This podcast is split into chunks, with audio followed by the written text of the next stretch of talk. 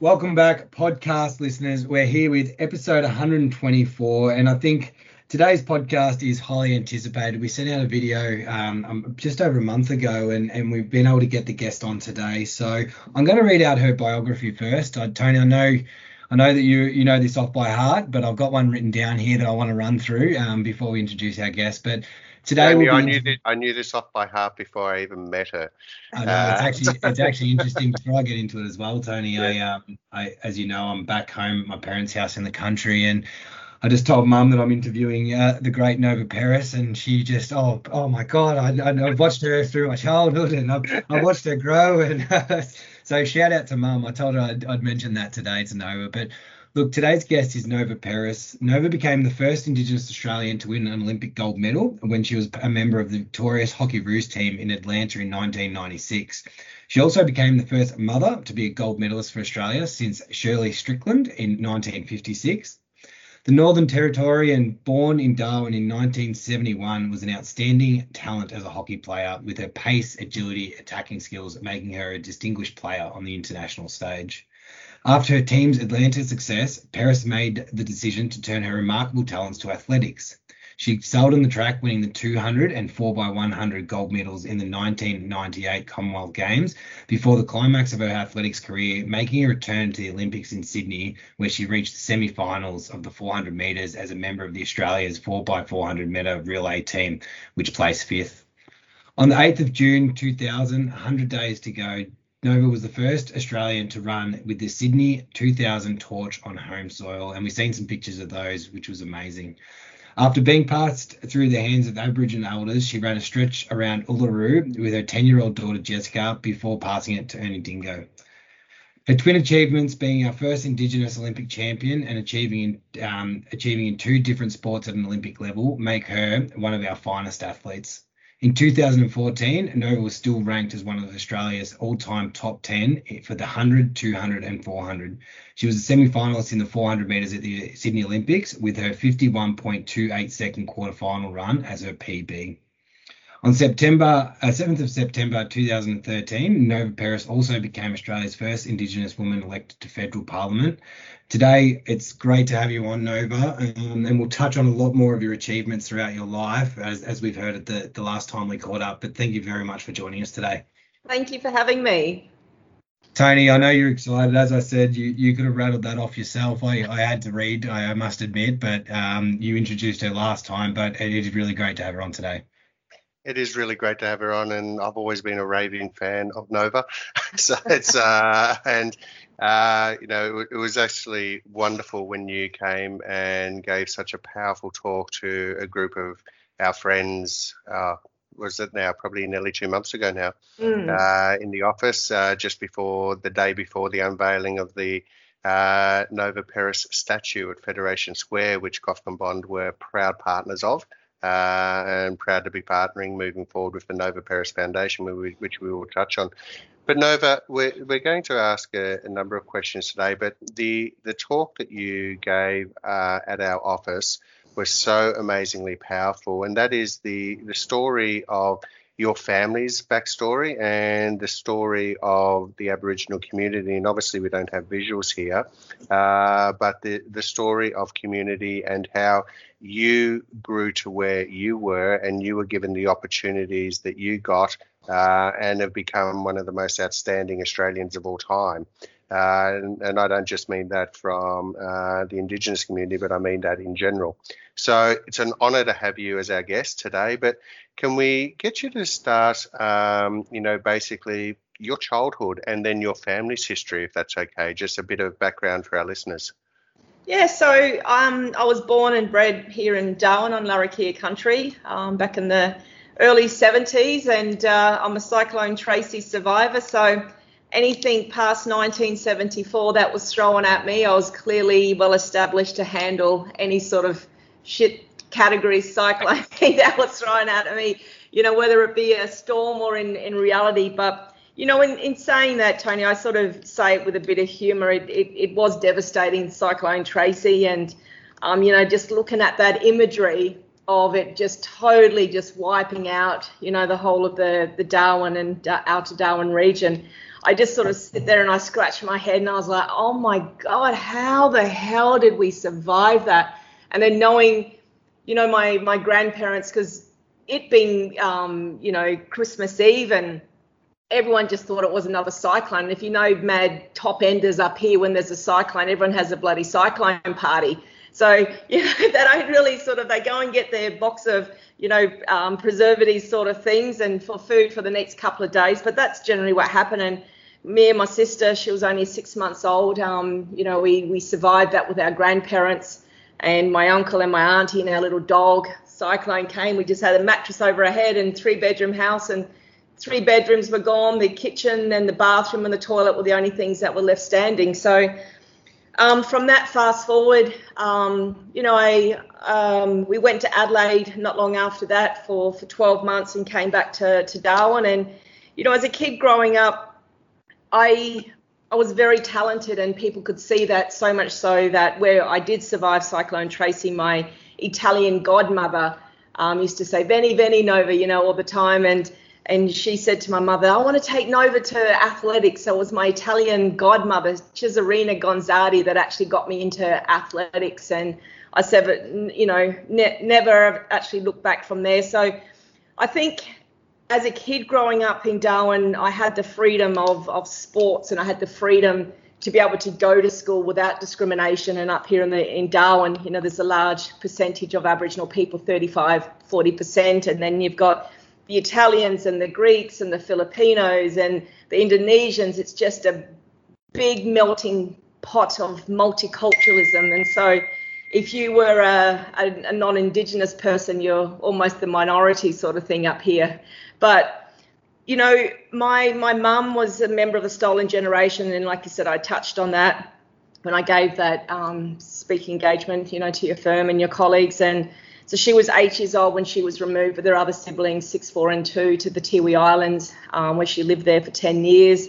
Pretty much all grew up, you know, to be a, to become a domestic servant. Um, she was sent down to Adelaide when she was 17, 18 years old, and when she got sent down to Adelaide, she thought she was going to be a domestic servant because that's what the, the kids were trained to be on the mission days. And the, the family that took my mum in and her other little um, sister from the mission, her half well, she called it a half sister. They weren't blood related, but all the half caste children, you know, they were sent there, and there's about 150 of them, you know, without the love of their mother, um, and they were removed. And you know, being an Aboriginal, having an Aboriginal identity was bad. You know, the you were brainwashed to believe that you know you you don't speak your language. You know, um, you're you're going to grow up in a white man's world and and and so it's it's really sad and you know my mum's 75 now and um, it was only a few months ago that the Catholic Church actually did a formal apology to the to the members of the stolen generation on, on Garden Point on the Tiwis. So you know you sort of feel she left there at 17 and she's 75 and finally got you know an apology from it. So if you you know sadly almost 100 of those young kids have passed on and were never there or to hear that apology. So, and then I look at my grandparents, um, who Nana was taken from her mother, who was a full blood Aboriginal woman when she was two, and her father was a white Irish Scottish man and ran a cattle station in the Kimberleys. And he had two kids to my great grandmother, and because they were half caste children, and during the White Australia policy, so they were removed. And and likewise with my grandfather, who was born in Broome in Yawuru country, and he was removed from his family when he was six years old. So for a good 10, 12, you know, years, the the mission life for both of my grandparents and also my grandmother was was the way of their world, you know. And here we are in 2021, and everyone's, you know, in, in the eastern states, um, half of our population is in in lockdown. But you know, my grandparents and my mother endured that for more than 10 years of their life. They were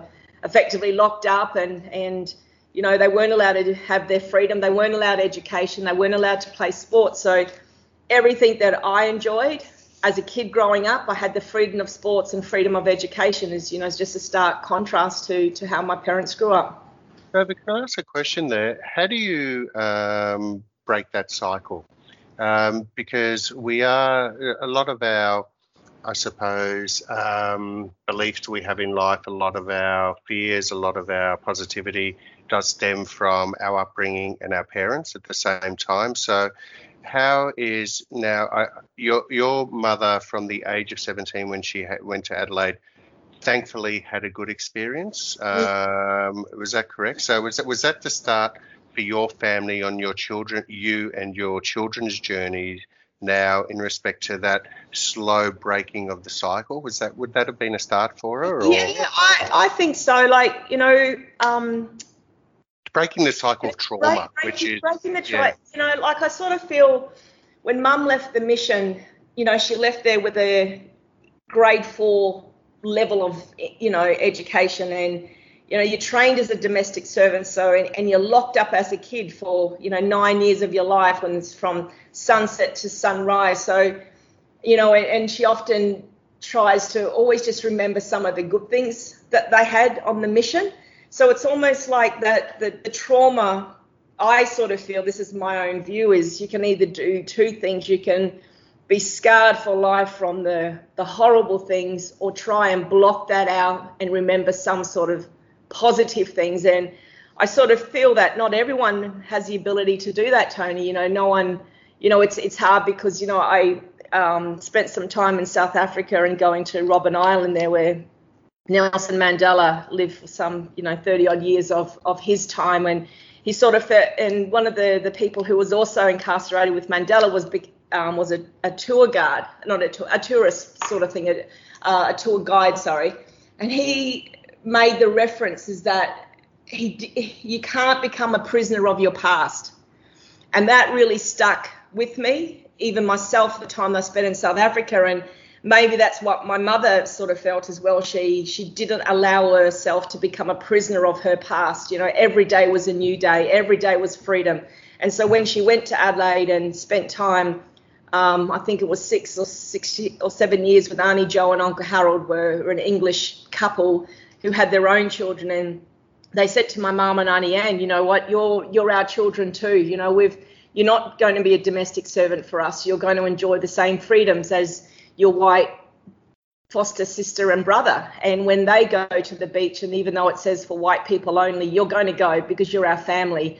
So I sort of felt that mum's life became more optimistic, you know, because she was treated with human dignity and treated with equality. And I sort of feel that when you are treated with some sort of human dignity and equality, you start to feel good about yourself. And, you know, so much so that my mum come from the mission life to to winning a beauty pageant while she was in Adelaide, and then she came back, and she came back full of um, self belief, you know, and self worth, and she got a job, and she was even though we had a housing commission place for me and my sister and mum, but that didn't matter because we had a roof over our head and we could go to school and so I think sort of mum's really optimistic life. It was a life that she endured, yes, and it had hardship, and yes, it was torturous, and yes, you know, kids, and then that that was part of the apology. You know, the apology was the children were abused on that mission, whether it was sexual or physical abuse or mental, you know, all social, emotional. They the, the church has apologized for it.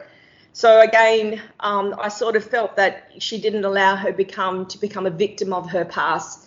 She wanted to it, that past didn't define her and, and keep her in that sort of dark place. She said, you know, we, we could play sports, your kids could go to school. These are all the things that she didn't have. So that's what she imposed on us, the things that she didn't have.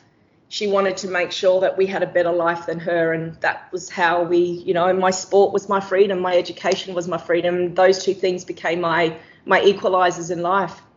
No, but we had this conversation um, over a glass of wine at our office, and and the one thing I saw in that because my parents had a horrible childhood and upbringing as well. I think I told you my father was after World War II was raised in a um, a Jewish orphanage in London, where he actually thankfully had thankfully had a good experience.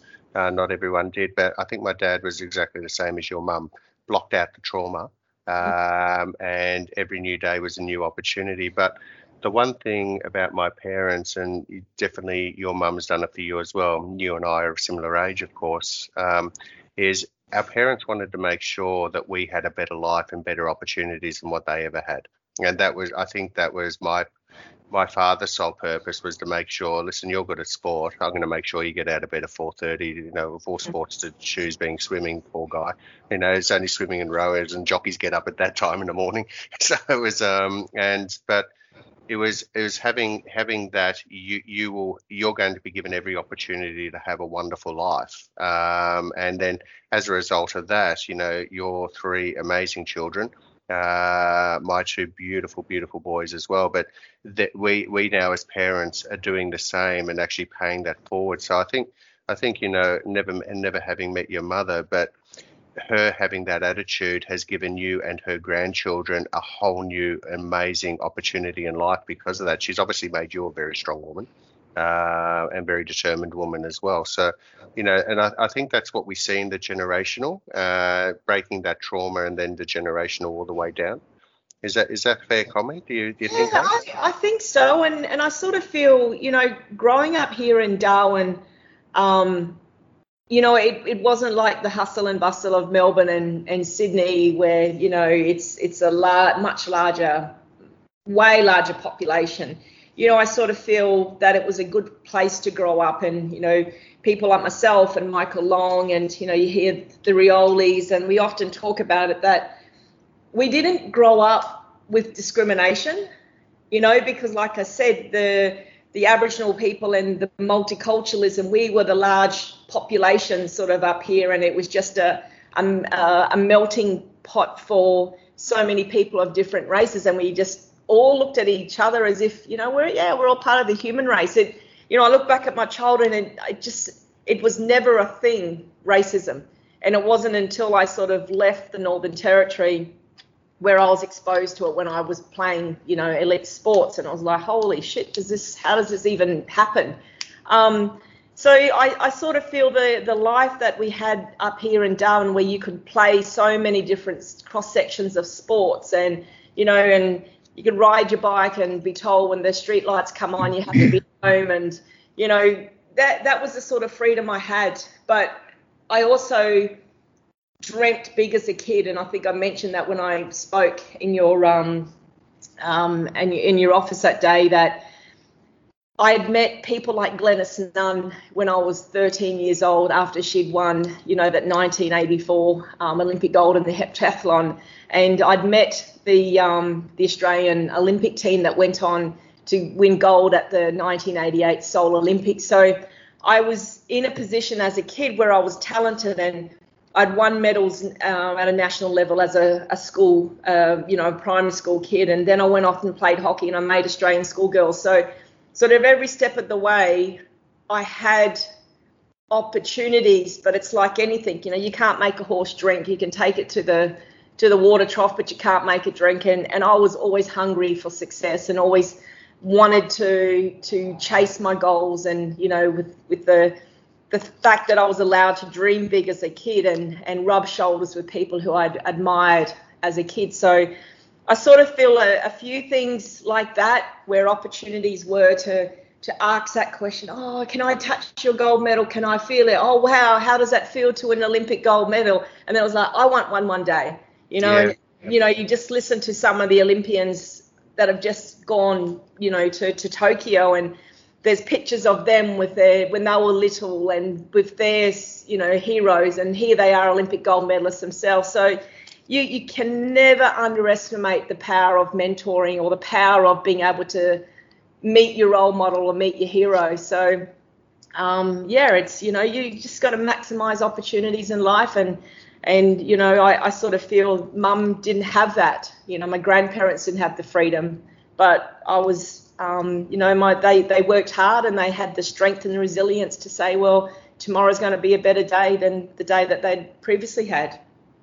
Nova, at the um, at the we we met your uh, middle daughter uh, or middle child, uh, Destiny, at our function. She is a ball of energy uh, an amazing young lady who's obviously going to be was the life of the party at the end.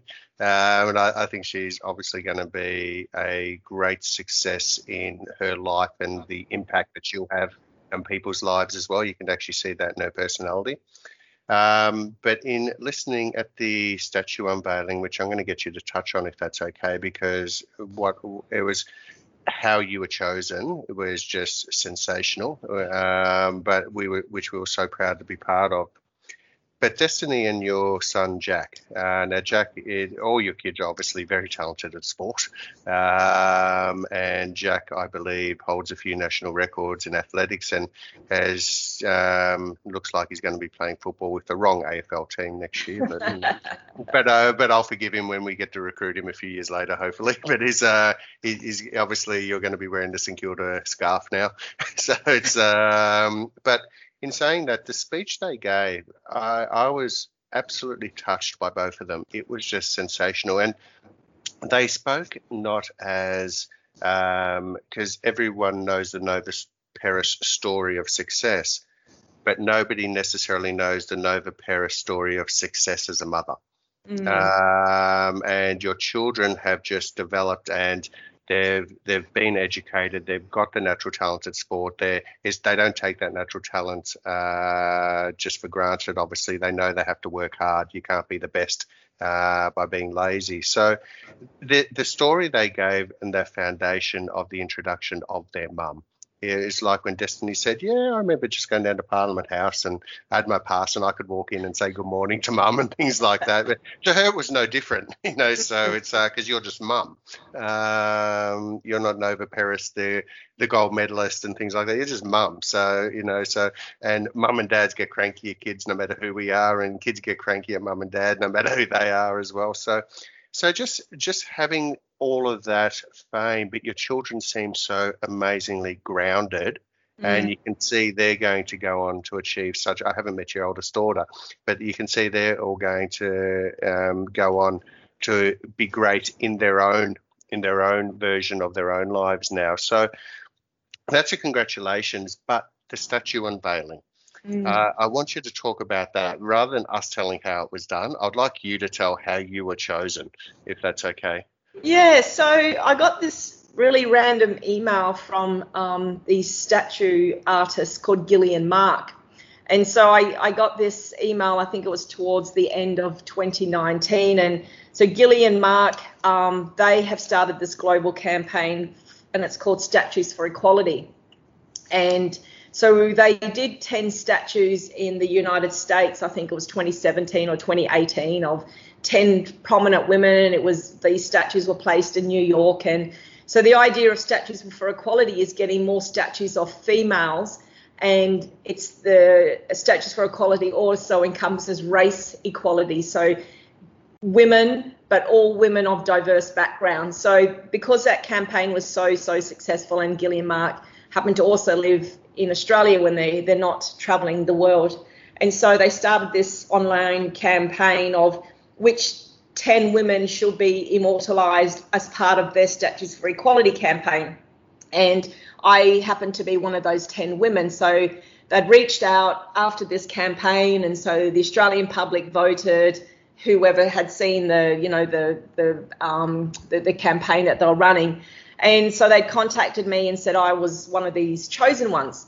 But part of it was um, you had to, because these statues are worth around two hundred, two hundred fifty thousand dollars. They're amazing, beautiful, big, you know, two and a half meter life, um, um, twice um, life size uh, statues, and you know, weighing a hefty 400 kilos is the one that mine weighs at the moment. Um, and so we had to fundraise 60,000 ourselves, um, and then they were going to contribute with other sponsors to the rest of it. And then COVID hit in 2020, and a few of the other women who were the other nine said that their sponsors had pulled out because of COVID. And then there was the the whole campaign of the Black Lives Matter, which sort of you know um, trickled throughout the the globe. Um, you know, and we've been as Aboriginal people been sort of saying this for the last hundred years. Um, you know, so when Gillie and Marc had contacted me and they said, We're going to put our campaign on hold, but we want to do one statue and it's your statue. And we're not asking you to fundraise 60,000, we're asking you to fundraise 30,000 because we can incorporate the rest of it. So I wanted also an artist called Jandamarra Cadd, who's an Aboriginal um, artist from uh, his Yorta Yorta, Chamara from Victoria Way, and he painted me for my portrait, which is hung at Parliament House. And because he sort of knew my story about me as an Aboriginal woman and what was important to me, and he encapsulated that in um, in my portrait at Parliament House. And so I wanted Jandamarra to be involved. And so Gillian Mark um, said, okay, well, let's do this. Let's just do the one one woman, you know, because you're sort of so diverse in, in so many different ways. You're a prominent Australian woman, done so much, but also an Aboriginal woman and and a mother and everything. And it was the Olympic year, so a friend of mine did a GoFundMe page, and within a couple of weeks, the the thirty thousand for the statue that had to go to the to the um to the to both Jandamarra and Gillian Mark was fundraised, and so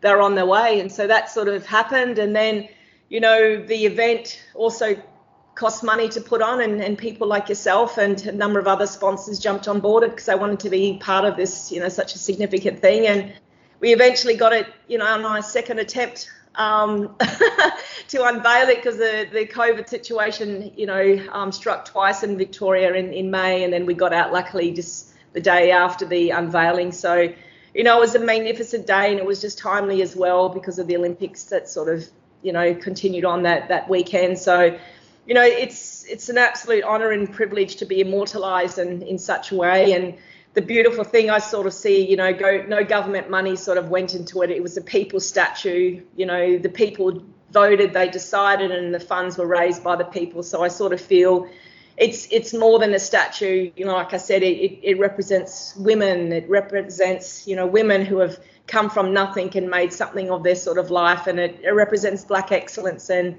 you know, so much of us are always spoken about in a deficit way, but I wanted this statue to be all of me and encompasses my history, my you know the stolen generation, my totems, and what's important to me and you know, I didn't come out of a square box. My whole life has been rugged over, over, you know, and that was the, the, the sort of thing of the running across country on the Kimberley. So, yeah, that's how it came about, and you know, um, it's still there at Federation Square.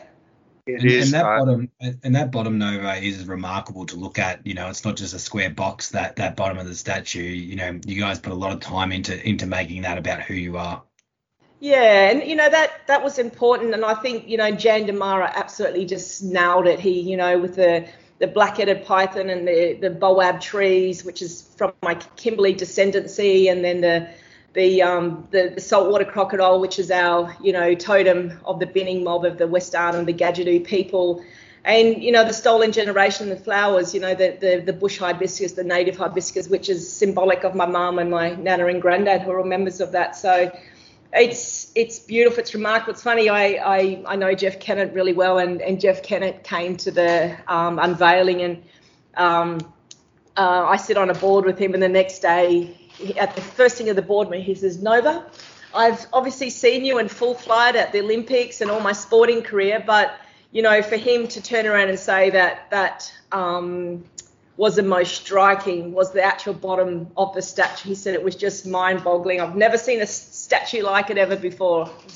Was his comments on it? it was good seeing it was good seeing Jeff there and uh, Steve Hooker and was but I I still what I thought was uh, quite funny the um, the CFMEU representative, uh, as we know, the CFMEU union representatives are not known as sugarcoating anything. They're fairly straightforward, to say the least. But he did he did uh, make the comment that when Nova Peris calls, we pick up the bloody phone. so just to see a big, a big, strong union rep absolutely in fear of getting a phone call from Nova Peris, I thought that was hilarious. It, uh, it warmed my heart. so, so that was uh, that was great to see. But that, but they were also um, supporters of it as well, uh, which was also wonderful to see too. So you've obviously had a very strong relationship with them, and they've helped in regards to apprenticeships for uh, local Aboriginal kids and things like that as well, which is is actually really been good to see them. Uh, that's sometimes the uh, the press that people don't see of some of the good that these unions can actually do as well. So I thought that was a great story, but I did love the fact that he was in in fear of getting that phone call from Nova Peris. so, so, so, that's not the Nova we know. so, so it's. Uh, but on, on that basis, though, you've um, and moving forward, we will be uh, proud supporters of as well. But the Nova Peris Foundation. So, as you know, at, in our office, we uh, love to help, um, especially underprivileged children. Uh, we have, I suppose, a slant on education for underprivileged children, as our family does as well. Can you talk about the Nova Peris Foundation, which we did a soft launch on, but we're going to launch? I just thought it was once again, and sometimes the, you know going back to the story of Destiny going around doing the blood testing and things like that as well. But can you talk about how the Nova Peris Foundation came about and what it's aiming to do in the uh, communities, uh, the Indigenous communities? Yeah, so um, last year when COVID struck, we were living in, in Melbourne, and end of March we decided to get the hell out of Victoria, and we are lucky. we are in a position, you know, it was, you know, even though I'd spent four fantastic years in in Melbourne, um, but we we decided to make the move back to to Darwin, and um, at the time I was still working for Melbourne Water as a consultant, and um, you know, doing fantastic stuff there, but we'd sort of gotten to a stage where, you know what, we're not going to go back. And what's next on my radar? You know, I, I sort of felt, well, let's let's establish my foundation. And and you know, there are so many things that I could have really focused on, but um, you know, you see Adam Goodes and Cathy Freeman, they're you know, sports and um, education focused, but there was a big outcry last year from um, a lot of the Aboriginal people around food security and a lot of the um, um, you know what we're seeing now in Wilcannia in New South Wales, where Aboriginal people can't go and hunt, you know, for bush tucker. They they're confined to their house, and there's a there's a big problem with getting food access into to these communities now, and that was what the Northern Territory was like last year. So I saw a you know a lot of Aboriginal people very active on social media and so I'd heard of this organisation called Food Ladder, which they um, specialise in um, agriculture technology, um, food technology. So it, it was a sort of a no-brainer as in, in why reinvent the wheel if you've got a, a an organisation that have already got a footprint internationally and trying to make their way inroads here into Australia. So I've partnered with them because you know they've got the the international reputation of these food security um, systems. So what we sort of found was there is a great need for it in remote communities, but a lot of the Aboriginal people, you know, um, you've got a handful of community people who have three or four different jobs and they're stretched really thin. So I sort of found that my my foundation could be the conduit between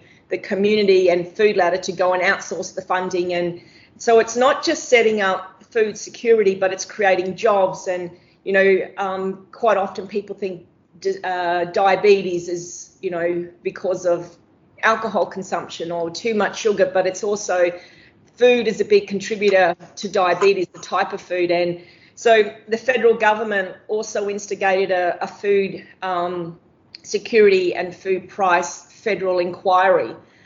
In, in, a national inquiry. And it was interesting when that report was tabled, you had Linda Burney, who publicly came out and said if this happened in a non-Indigenous community, there'd be a, a public outcry. But because it's happened in an Aboriginal community, it's like, oh, yeah, okay. And she even said it's our third inquiry in 11 years and nothing has changed. So you can't keep going around in the same circle, chasing your tail and expecting change if you don't do things differently. So I sort of felt partnering with Food Ladder, but you know, um, my uh, foundation is broader than that. It's it's also um, it's got a, a, curriculum attached. So we will put a smaller food security system in at the school, so Aboriginal kids, when they're in primary school, can learn about agriculture technology and horticulture. You know, there's a saying, you can't be what you can't see. So they see mum and dad working in this, in you know, in the outside, and they're learning about it. There's a career pathway for them.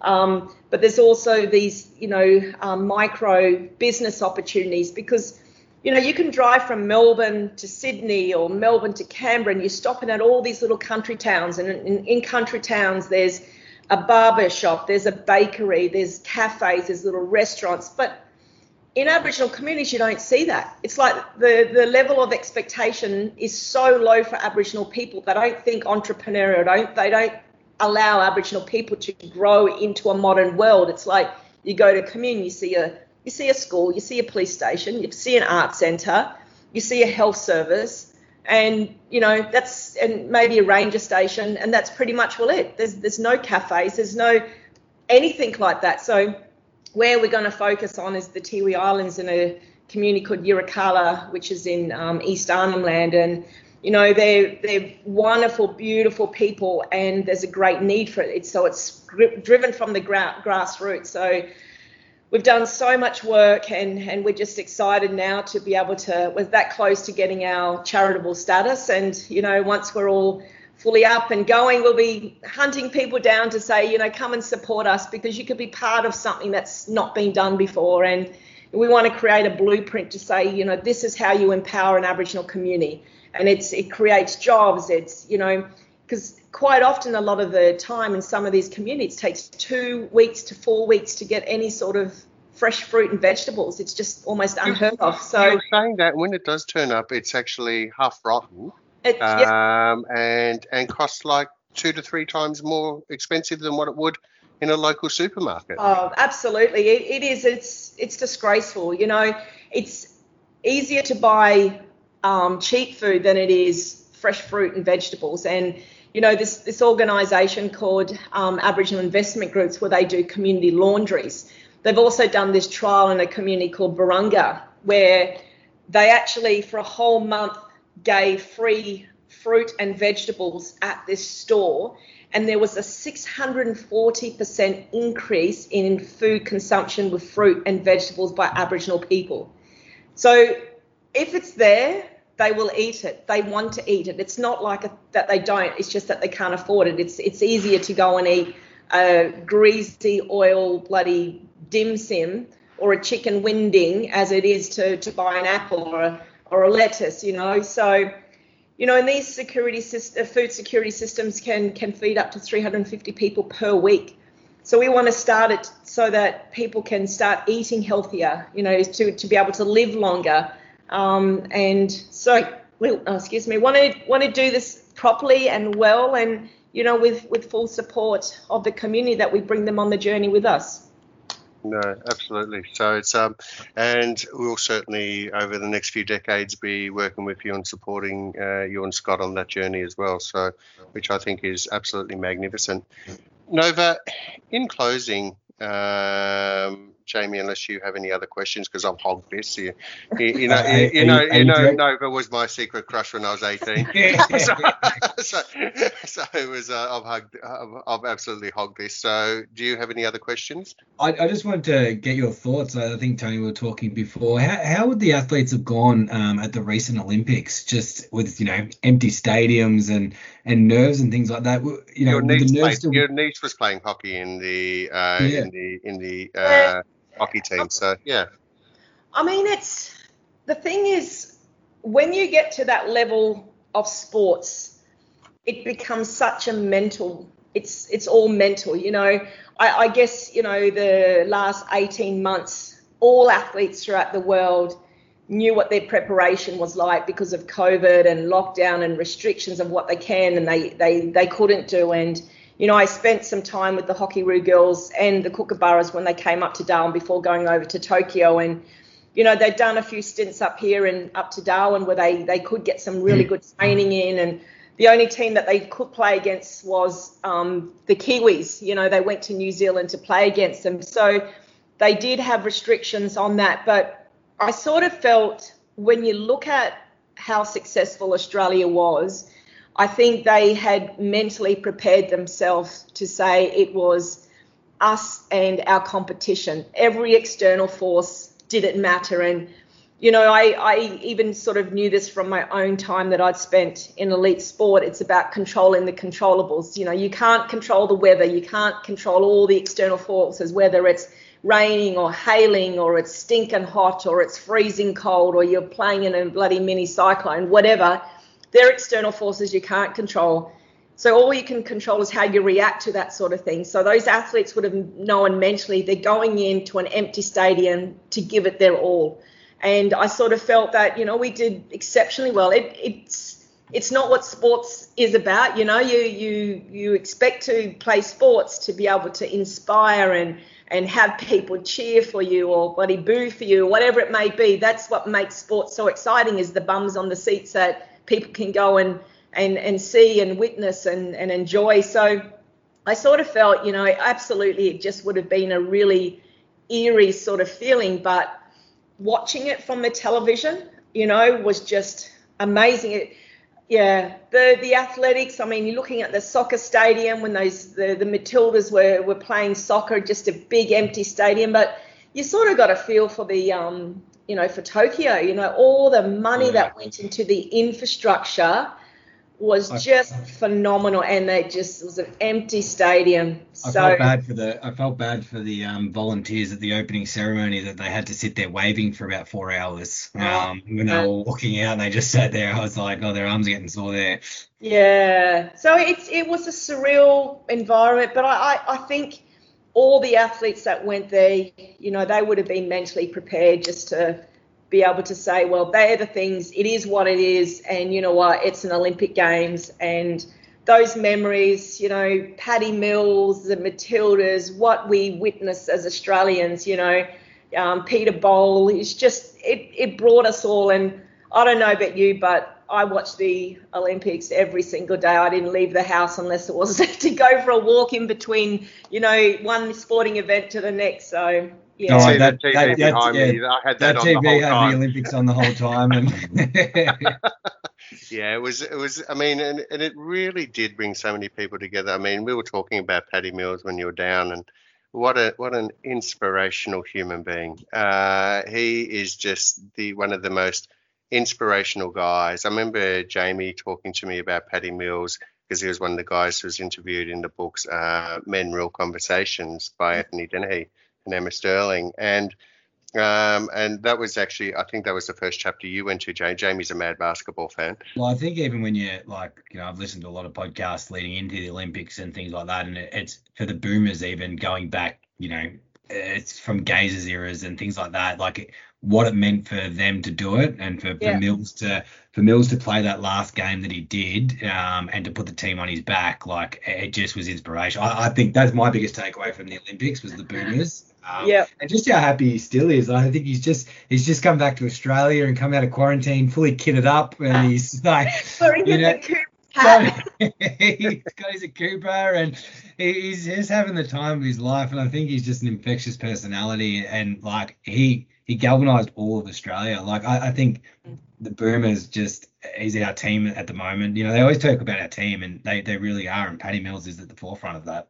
Yeah. yeah, he certainly is. Yeah, and there was so much pressure put on him as well because you know he was he was the guy that if we had any chance of winning a medal, he had to play at 100% every single game. Mm-hmm. And well, I like uh, even, even even the Americans call him like when he. It's so funny when he plays for the Boomers. It's Boomers Patty. Like it's, it's like an alter ego when he goes to the Boomers that he becomes Boomers Patty. yeah, no, he's magnificent. But you you mentioned Peter Bol too, and his his um, his performance, the way he carried himself, the way he spoke when he was interviewed. Uh, he he's just he he was out there. It sort of reminded me of um, I've forgotten his first name, his surname Prefontaine, uh, back in the days in 1972. He just he just went out and he ran and he ran every race to win. And you know, so Peter Bol he put himself in every position uh, to potentially win uh, that gold medal. And when you consider that from from a you know a general athletics perspective, and obviously athletics doesn't get the same prominence here in Australia as say what it does over in the US and things like that. But uh, everyone knows who Peter Bol is now. And the, but the way he actually stood up and the way he was interviewed, the way he carried himself, and the way he ran that race, he ran that race. He ran every race, uh, every qualifying race. He ran it to win. He he was there uh, with that one sole purpose. And what and what a an amazing. I, I, think for me, you know, the swimmers were fantastic, uh, but for me, the standout, uh, two individual standouts, and neither of them were gold medalists, was Patty Mills and uh, Peter Bol. Yeah. Uh, just, just sensational, absolutely sensational. Just did Australia uh, so proud, I think. Yeah, well, yes, they they were definitely my two of my. And, that, my and sorry, and that's apologies yeah. to my two Olympian friends, Steve Solomon and Kath Mitchell as well. sorry, guys, but I thought you were both magnificent as well. Uh, Kath in her third Olympics now, but it was, um, but yeah, so Peter Bol and Patty Mills, they were just inspirational. We were surrounding the TV. We were not going to miss that uh, those events under any circumstances. So it was it was it was sensational to watch, and even without the crowds, I agree with you, it was still sensational. Yeah. Yeah. So. No, but we've taken up enough of your time today. Can't wait for you guys to get back to Melbourne uh, when we're all allowed to again. Uh, it'll be nice if it's before the end of the year. So really looking forward to this. Thank you so much for everything you've done for us and our team as well. And uh, you know, we were hoping that we were actually going to be up with you and your and your mob up there now, now at this time. Obviously, uh, we can't do that, but we will be up there with you uh, one day in the very near future as well. Yeah, no, that's awesome. Lovely to speak to you both, and thank you for having me on. And I hope everything goes well for the next couple of weeks, and you're out of lockdown before you know it. Fingers crossed. Thanks, All right. Thanks, Thanks, Sarah. James. Bye. Bye. Okay. Kofkin Bond podcast is a product from Kofkin Bond & Co., which we are an authorised representative of Count Financial. All information in this podcast is for education and entertainment purposes only. It is not intended as a substitute for professional finance, legal, or tax advice. The hosts of the Kofkin Bond podcast are not aware of your personal financial circumstances. Before making any financial decision, you should read the product disclosure statement and, if necessary, consult a licensed financial professional. Do not take financial advice from the podcast. For more information, head to the disclaimer page on the Kofkin Bond website, or you can find resources on the ASIC website and find a registered financial professional near you. In the spirit of reconciliation, Kofkin Bond and Co. and the host of the Kofkin Bond podcast acknowledge the traditional custodians of the country throughout Australia and their connections to land, sea, and community. We pay our respects to their elders past, present, and extend that respect to all Aboriginal and Torres Strait Islander people today.